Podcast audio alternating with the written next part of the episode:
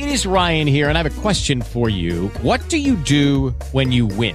Like, are you a fist pumper? a woohooer, a hand clapper, a high fiver. I kind of like the high five, but if you want to hone in on those winning moves, check out Chumba Casino. At ChumbaCasino.com, choose from hundreds of social casino style games for your chance to redeem serious cash prizes. There are new game releases weekly, plus free daily bonuses. So don't wait. Start having the most fun ever at ChumbaCasino.com. No purchase necessary. BGW. Void were prohibited by law. See terms and conditions. 18 plus. Lucky Land Casino. Asking people, what's the weirdest place you've gotten lucky? Lucky? In line at the deli, I guess? Aha, in my dentist's office. More than once, actually. Do I have to say? Yes, you do. In the car before my kids' PTA meeting. Really? Yes. Excuse me, what's the weirdest place you've gotten lucky? I never win and tell. Well, there you have it. You can get lucky anywhere playing at LuckyLandSlots.com. Play for free right now. Are you feeling lucky? No purchase necessary. Void where prohibited by law. 18 plus. Terms and conditions apply. See website for details.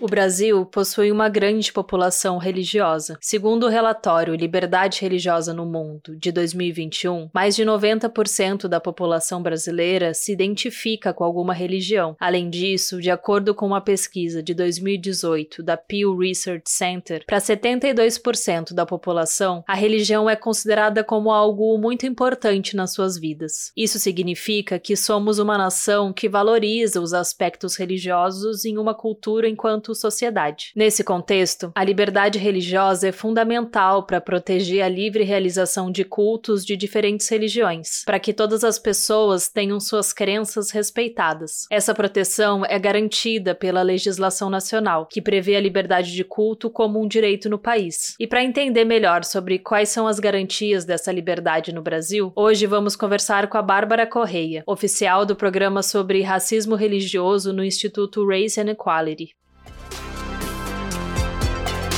Este é um episódio do projeto Equidade, uma parceria entre o Instituto Matos Filho, a Politize e a Cívicos, onde explicamos, de forma simples e descomplicada, tudo o que você precisa saber sobre os direitos humanos. Vamos nessa? Olá, Bárbara. Muito obrigada por participar e contribuir aqui com a gente no projeto Equidade. Oi, Flora. Muito obrigada. É um prazer imenso estar aqui. Bárbara, para a gente começar, eu gostaria de saber um pouco sobre o contexto histórico do aspecto religioso no nosso país. Como era a relação entre religião, Estado e sociedade nos períodos do Brasil colonial e imperial? Existia liberdade de culto nessas épocas? A nossa base no período colonial foi muito estabelecida por uma relação muito próxima entre religião e Estado. A fé católica foi uma das bases de sustentação da colonização portuguesa no território brasileiro, servindo como alicerce da dominação das populações nativas, assim como de controle dos povos escravizados e sequestrados de África para o trabalho é, forçado nessas terras. É preciso dizer que essa dominação era tão profunda e violenta que nós tivemos o desaparecimento dos modos de vida das populações e dos cultos sagrados indígenas nesse processo, né, de muitos deles, não todos. Isso é algo que a gente observa até hoje, assim. Assim a gente tem, né, essa relação super próxima das religiões cristãs com as grandes potências colonizadoras e no caso de Portugal, a gente fala especificamente da Igreja Católica Apostólica Romana. E aí a gente precisa olhar, né, para esse processo de colonização como a base que vai determinar como que se desenvolvem essas relações até os dias atuais no Brasil. Quando e como a liberdade religiosa foi conquistada no Brasil? No período imperial, acho que uma vez assegurada né, essa independência é, do Brasil em relação a Portugal, os frutos da dominação colonial se mantêm e a religião católica apostólica romana é estabelecida como a religião oficial do império na nossa primeira Constituição, que é a Constituição de 1824. E aí a gente tem que, com essa, não, com essa determinação, fica proibido o culto em espaços públicos de qualquer religião que não a oficial e sendo permitido que esses cultos sejam feitos no ambiente doméstico, né, em espaços que não tenham aparência externa de templo. E mesmo essa determinação, né, de uma certa liberdade mitigada para ambientes domésticos, ela precisa ser vista de maneira crítica, porque uh, não são todos os cultos de maneira indistinta que são permitidos nesses espaços, espaços domésticos. É, a gente precisa reconhecer, né, que a gente está falando de um país racista, né, estruturalmente racista e que por muitas vezes, desde, né, desde essa fase, se a gente for olhar de maneira aprofundada até os dias atuais, que determina que muitas das religiões, dos cultos e dos sagrados de matriz africana, afro-indígenas e indígenas são ali perseguidos e tolhidos sob a retórica da manutenção dos bons costumes e da ordem pública, né? Por mais que a gente não saiba exatamente o que representa esse conceito. E aí vale também mencionar que a partir de 1830 o Código Criminal do Império determina que qualquer celebração de culto que não fosse o, o católico seria criminalizado, né? E aí, como eu disse, a gente tem até hoje essa atmosfera de preconceito, né, e perseguição em relação a religiões de matriz africana, indígenas, afro-indígenas, de maneira muito mais forte, né, do que qualquer outra. Então, a gente precisa olhar para essa criminalização, né, ou, ou para essa suposta liberdade de maneira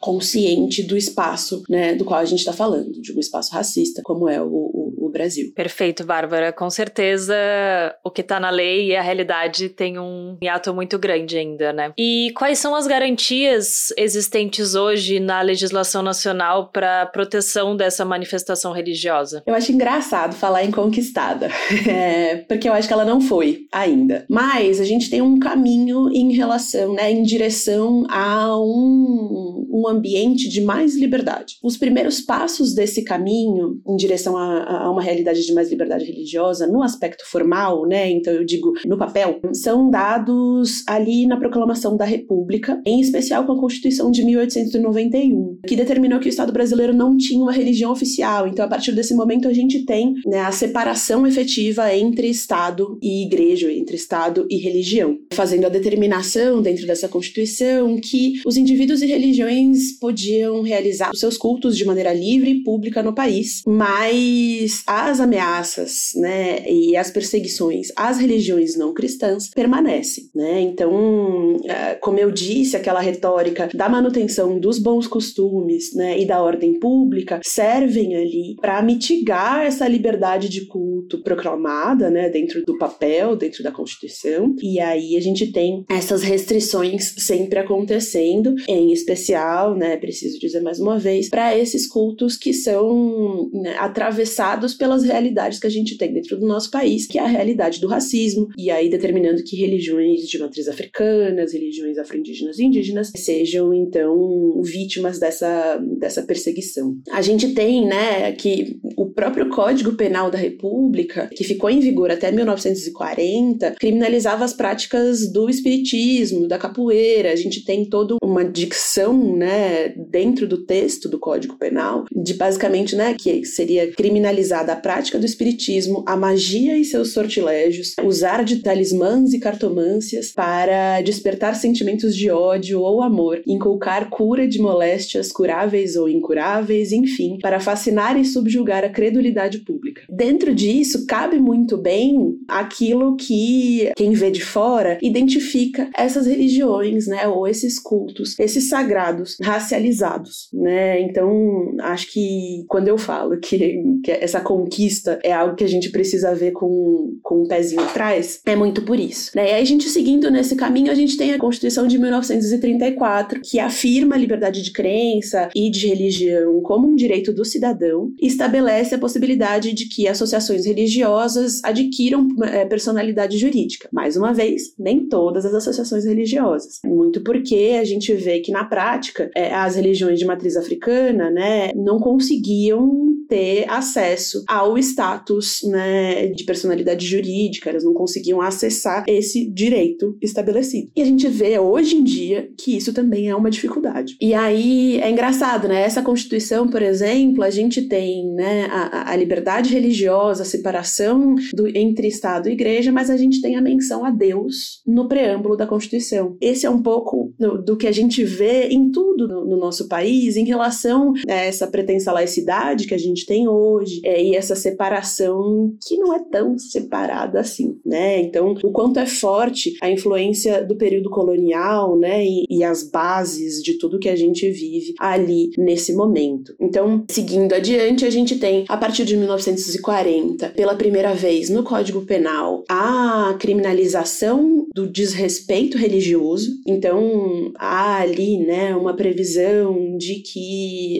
um, qualquer né, ridicularizar ou fazer pouco de uma crença religiosa seria crime. E mais uma vez, né, eu chamo ali a atenção de que a gente precisa olhar de maneira bastante crítica para isso, porque a gente vivia, né, dentro daquela época, assim como a gente vive hoje, uma atmosfera de desrespeito aos cultos que não fossem os cultos do, de um sagrado branco, de um sagrado europeizado. É preciso sempre olhar o que é essa liberdade religiosa formal de uma material. Então, acho que eh, o caminho, né, vai chegando até o período da redemocratização, em que a gente tem a nossa Constituição atual, de 1988, que estabelece, então, pela primeira vez, de maneira bem, bem estruturada, né, a liberdade religiosa na, como, como direito fundamental. Então, nos contornos que a gente tem hoje. Então, esse caminho seria esse, né? De começar ali para uma separação entre o Estado e a Igreja, para chegar, então, ao reconhecimento formal da liberdade religiosa como direito fundamental. Bárbara, mesmo com as proteções legais, casos de intolerância e discriminação religiosa ainda são comuns no país. No ano de 2021, por exemplo, o Ministério da Mulher, da Família e dos Direitos Humanos registrou 586 denúncias de intolerância religiosa, representando um crescimento de 141% em relação ao ano de 2020. Na sua visão, que políticas públicas precisam ser executadas para que a liberdade religiosa seja efetiva no país? Hoje em dia, bom, né, seguindo o que a gente estava falando na, na questão anterior, a gente tem a nossa Constituição, que é a base da construção da liberdade religiosa dentro do nosso país, liberdade religiosa formal, e você é chata aqui falar isso sempre, mas a gente tem no nosso artigo 5 inciso 6 né, a garantia de que todos os brasileiros e estrangeiros residentes no país são livres para escolher e praticar a sua religião, tanto no espaço público quanto no espaço doméstico. E aí, é, o inciso sétimo garante a liberdade e assistência religiosa para as pessoas que estão em entidades de internação coletiva, como hospitais, prisões, quartéis militares. E o inciso oitavo trata que ninguém pode ser privado de seus direitos por motivo de crença religiosa, filosófica ou política. Além do artigo 5 a gente tem ali né, a previsão da laicidade do Estado brasileiro. No artigo 19, inciso 1 né, então que determina que há essa divisão total e que o Estado brasileiro não deve, de nenhuma maneira, prever ou, de alguma forma, favorecer denominações religiosas em detrimento de outras. A gente tem também a isenção de impostos para templos de qualquer culto, no artigo 150 da Constituição, no inciso 6, a linha B, a autorização da possibilidade de oferta de ensino confessional de diversas crenças, a, a possibilidade de dar efeito civil ao casamento religioso e a diversidade das expressões culturais, incluindo incluindo a crença religiosa, como princípio do Sistema Nacional de Cultura. Isso que a gente tem dentro da nossa Constituição, além de leis federais e estaduais que determinam outras garantias, né, e outras proteções, né, à liberdade religiosa. Então, a gente tem, por exemplo, né, a Lei KO, que é a Lei de Combate ao Racismo, que surge em 1989, né, logo após a determinação da Constituição de que o racismo seria, né, um crime inafiançável,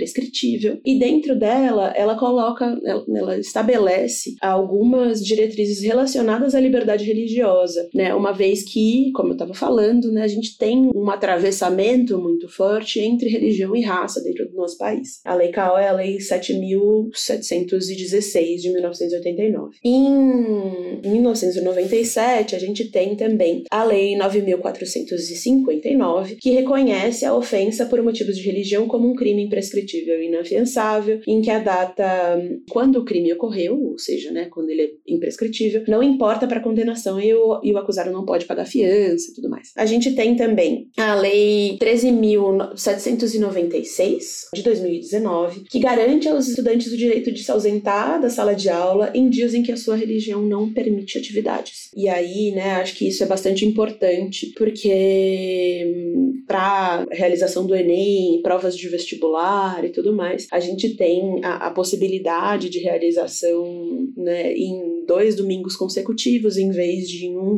um único final de semana, para que os candidatos sabatistas consigam preservar o sábado, tal qual os preceitos das suas religiões. Então, de maneira geral, esse é o, o cenário né, de leis federais. A gente tem visto nos últimos anos um crescimento de estatutos estaduais de proteção à liberdade religiosa e contra a intolerância religiosa, que são iniciativas louváveis e muito interessantes, porque a gente tem toda uma realidade muito específica de cada estado do Brasil que precisa ser observada, né? Então é muito interessante que a gente consiga ter a atenção, né, de cada uma das nossas regiões, de cada um dos nossos estados, à realidade da intolerância religiosa vivida pelas suas populações, né? Então acho que isso é bastante legal de mostrar. Então a gente tem o Estatuto Estadual de Liberdade Religiosa do Rio de Janeiro, em São Paulo, a gente tem o Estatuto da Bahia, que é um modelo a ser seguido, porque prevê não somente, né, não, não tem um status somente declaratório da liberdade religiosa, mas ele prevê políticas públicas, né? Então, uma estrutura de atendimento às pessoas vítimas de intolerância. Então, acho que são exemplos interessantes da gente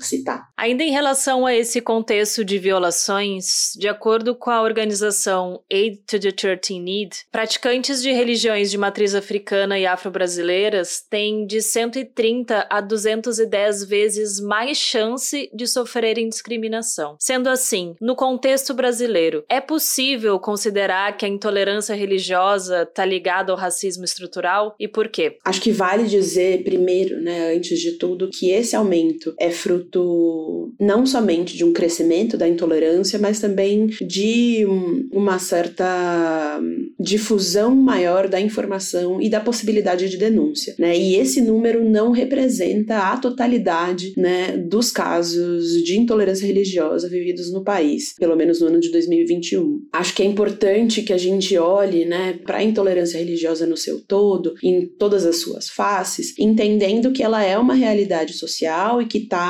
necessariamente imbricada com todos esses atravessamentos que a gente tem, né? É, a gente precisa olhar para raça, para gênero, como todos esses elementos que contribuem para as manifestações de discriminação dentro do nosso país. E a intolerância religiosa não está separada dessa realidade. Então, assim, me parece que é preciso que a gente olhe para essa realidade a partir da ótica da informação. Então, a ausência de informação a respeito das religiões propaga, né, esse desconhecimento e esse preconceito e essa discriminação de maneira muito forte. Então, falando especificamente das religiões de matriz africana, há um desconhecimento e uma construção, né, de estereótipos negativos ao longo da nossa história, da história do nosso país, que contribuem para que essas religiões sejam colocadas num espaço de fetichização, num espaço de demonização, né? E isso foi algo construído de maneira intencional ao longo da história do Brasil, né? E isso é feito e mantido até hoje. Para que a gente tenha uma mudança em relação ao assunto, é preciso informação para desmentir essa construção desses estereótipos. Então, me parece que seria interessante que a gente tivesse, dentro dos nossos espaços educacionais, informação bem construída, né, e bem feita a respeito das mais variadas religiões. E a partir daquilo que a nossa Constituição determina. E se há, então, de maneira formal, a determinação da liberdade religiosa, religiosa, é preciso que é, a gente possa conhecer a respeito das religiões para formar as nossas opiniões a respeito delas. Sem conhecê-las, isso não é possível, né? E a gente tem o que você colocou, né? Que são essas 586 denúncias que poderiam ser muito mais. Então, me parece que a informação é um pilar super importante dessa construção de políticas públicas a respeito da liberdade religiosa. Eu acho que a gente precisa de formação não não somente né, para os cidadãos, mas para o poder público, que ele não está livre da realidade da nossa sociedade. Então é preciso que o poder público, e aí eu falo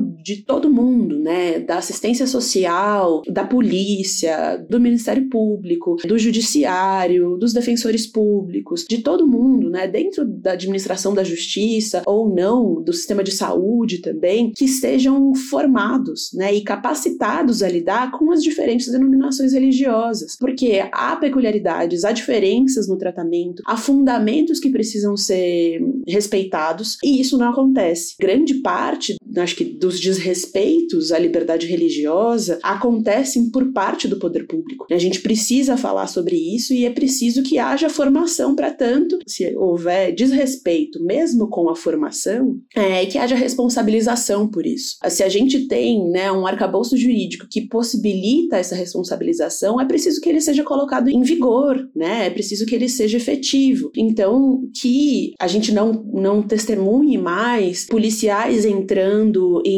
terreiros, né, e destruindo as casas sob o argumento de uma denúncia anônima de que um foragido teria entrado ali. Que pessoas das mais variadas religiões sejam respeitadas no seu trajar, né? Então, sejam respeitadas nas suas liturgias, no seu culto, né? Porque o culto não é somente aquele momento específico em que se está reunido para louvar, né, ou para de alguma forma conduzir os procedimentos da religião. O culto é todo dia, né? O culto é, é parte do dia, do, da realidade, da vivência das pessoas e é, que é preciso que ele seja respeitado tal e qual. É, isso está na Constituição. Então eu acho que esses dois pontos seriam muito importantes. Acho que três pontos, né? A informação geral, a formação dos integrantes do poder público para lidar com as diferentes religiões que nós temos no Brasil, que fazem do Brasil o Brasil, e a, a responsabilização. Eu acho que isso é, é muito importante. É totalmente possível. Teve algum momento em que uma professora me falou que todo mundo nasce na água, né? E não adianta achar que vai sair andando seco após o nascimento. Então, a gente tá numa sociedade que é estruturada a partir do racismo, né? A gente começou falando do histórico e a gente está falando de um histórico de dominação colonial, a gente está falando de um histórico escravocrata, e isso tudo determina como as estruturas, né, do nosso país e as relações políticas, culturais, econômicas e sociais vão se dar a partir daquele momento. Então, o contexto da intolerância religiosa no Brasil, ele está muito ligado a essa realidade, né, a essa estrutura.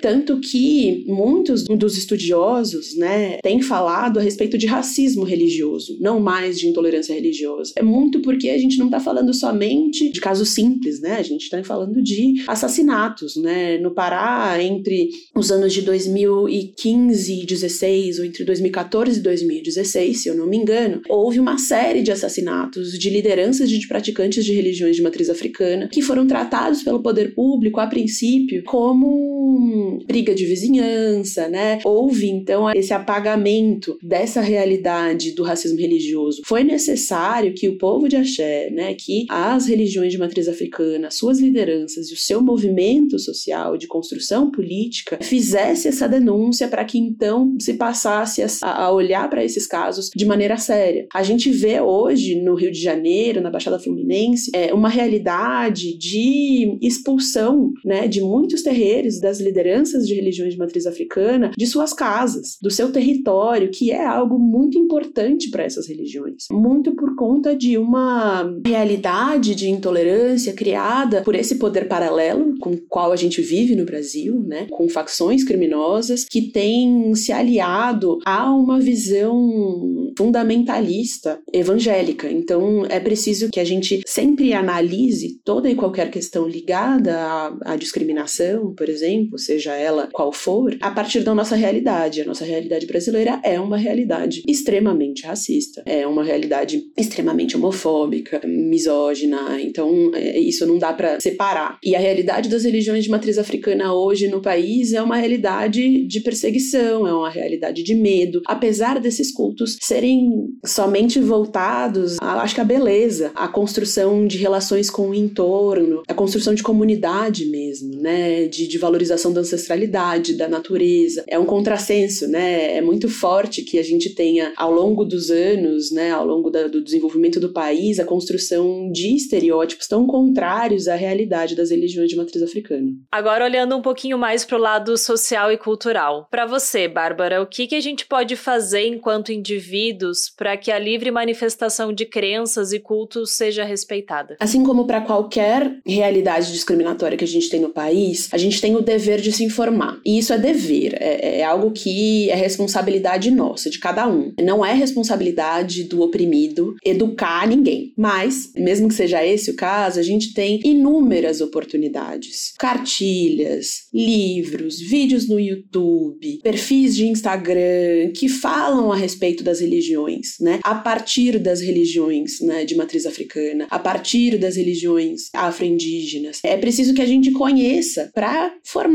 qualquer tipo de opinião a respeito do assunto, né? E a partir do momento que a gente conhece, a gente consegue estabelecer diálogos que sejam diálogos transformadores com outras pessoas que de alguma forma estão conduzindo a sua vida e as suas ações a partir de uma perspectiva discriminadora, né, discriminatória. Eu acho que a partir do, do momento em que a gente conhece, a partir do momento em que, se a gente não conhece, a gente reconhece o nosso desconhecimento, a gente consegue, né, de alguma forma ser mais honesto em relação a tudo isso, assim. É preciso que, não sabendo do que se trata, a gente diga, olha, não sei do que se trata. Não consigo levar essa sua opinião é, como verdade porque eu não conheço. Já pesquisou a respeito disso? Você sabe do que você está falando? Saber do que está falando não é simplesmente dizer que, ai, fulano, que é amigo de fulano, que é primo de fulano, viu uma oferenda na rua e aí a vida dele mudou. Assim, entende o quanto isso não tem nada a ver, né? O quanto não há ligação causal entre as coisas. E muitas vezes é esse discurso que a gente escuta. Ah, porque não sei quem viu e tal. Eu nunca vi, mas não sei quem viu e me disse que aconteceu tal coisa. O discurso de diz que me disse não, não ajuda ninguém. E se a gente tivesse nessa posição, se as nossas religiões, né? Acho que as nossas religiões, estou falando aí de uma posição diferente, mas assim, se as religiões cristãs, que já foram perseguidas em algum momento da história, estivessem sendo sujeitas, sujeitadas à realidade de perseguição que as religiões de matriz africana e as religiões indígenas estão sendo no Brasil, a gente teria uma realidade completamente diferente. A gente tem uma diferença de poder colocada. Há uma diferença de poder colocada que é determinada pela história que a gente viveu e se desenvolveu dentro do nosso país. E essa diferença de poder determina que aqueles que o detêm dominem a narrativa a respeito dos outros. O negócio é, se a gente não passar a se informar e duvidar dessa narrativa dominante, nada muda, né? Então, que a gente passe a cobrar, então, que decisões como uma recente, né, de uma mulher que teve a guarda da filha revogada pelo fato de tê-la levado a um culto de umbanda, elas precisam ser questionadas. É preciso que isso seja considerado um absurdo pela nossa população, entende? É preciso que a gente olhe para isso e fale, cara, não faz nenhum sentido, né? Imagina se você leva sua filha para missa e depois disso chega alguém, um conselho tutelar e fala, olha, há indícios ali de que essa criança está sendo maltratada, não há condição dessa mãe continuar com essa criança, vamos tirar a guarda dela. Faz sentido, né? Por que para uma outra religião isso faria? Porque para uma outra religião a gente tem uma decisão jurídica, né, de um tribunal estabelecendo que há ligação entre a impossibilidade dessa mulher exercer a sua maternidade com a sua religião. Assim, é completamente absurdo pensando em tudo que a gente estava falando do caminho de construção dessa liberdade religiosa formal. Então, para mim, o, o que é importante para a gente enquanto cidadão é a informação e a dúvida, né? A crítica. A gente precisa colocar é, em xeque as coisas que são ditas como realidade, como certeza, se a gente não tem todas as informações que suportem, né? Que provem, que comprovem esses ditos, né? Essas supostas certezas colocadas pra gente. Muito obrigada, Bárbara. Importantíssimo todos os teus pontos também e essa desmistificação, né? Dessa romantização que a gente tem também acerca da liberdade religiosa no nosso país, né? Obrigada pela tua visão. Agora a gente vai para o nosso ping-pong da equidade. E como é que vai funcionar? Eu vou falar algumas palavras ou termos e vou pedir para você, em poucas palavras, me dizer o que, que eles significam para a liberdade religiosa. Primeira palavra é culto. Uma ação ou realidade permanente, né? O culto é a unidade de proteção da liberdade religiosa, porque é tanto o momento de reunião dos fiéis em volta né, do seu sagrado, quanto o modo de vida de muitos deles. Racismo. Uma realidade que a gente precisa reconhecer de uma vez por todas e combater como um problema que nos distancia dos nossos direitos. Liberdade de opinião. É um direito fundamental que não pode ser confundido com discurso de ódio. Cidadania. Um status composto de vários direitos que deve ser garantido para todos os brasileiros e brasileiras, independentemente da sua crença ou religião. Bárbara, para a gente finalizar, você gostaria de trazer alguma reflexão ou uma consideração final sobre o assunto para os nossos ouvintes? É, eu gostaria de pontuar que hum, a religião e a crença fazem parte da nossa construção enquanto seres humanos seja a presença delas ou seja a ausência delas. E se a gente está pensando né, em, em, direitos humanos, em direitos fundamentais, como aquilo que a gente acordou, que a gente precisa ter para viver uma vida digna, não é possível que o fazer religioso, o fazer do nosso sagrado, das nossas crenças, acho que seja adversarial, sabe? Seja feito de maneira a combater uma outra religião, uma outra crença, porque no fim a gente está combatendo a humanidade, né? A nossa humanidade, o que nos caracteriza enquanto gente. Então, a gente tem leis, a gente tem garantias formais, mas é preciso retomar, dar um passinho atrás e perceber que hum, para a gente ser gente, a gente precisa se respeitar nas mais variadas camadas que, gente, que nos compõem, né? E a religião e a crença são uma dessas camadas. É preciso que a gente olhe para a diversidade delas, né? Para essa diversidade religiosa, como aquilo que faz do Brasil o Brasil, ou que faz da humanidade a humanidade, né? Que a gente respeite essa diversidade, não só tolere, né, que a gente respeite de fato, conheça e respeite. Muito bem, muito obrigada, Bárbara, pela perspectiva que você trouxe hoje nas suas respostas. É importantíssimo que a gente olhe para a questão da intolerância religiosa como uma questão que não só perpassa o aspecto religioso em si, mas que é uma questão interseccional, onde raça, gênero e outros marcadores sociais influenciam diretamente na experiência individual de quem está cultuando a sua religião. Obrigada pela sua presença aqui hoje. Eu agradeço muito a oportunidade, né? Acho que queria parabenizar por todo esse processo do Equidade, né? Tá já chegando ao final. Muito importante que a gente tenha iniciativas como essa. Elas casam muito com aquilo que eu disse, né? Da, da importância da informação, da importância da gente se formar a respeito das realidades que a gente vive dentro do nosso país. Então, parabéns, gente, e muito obrigada por me receberem.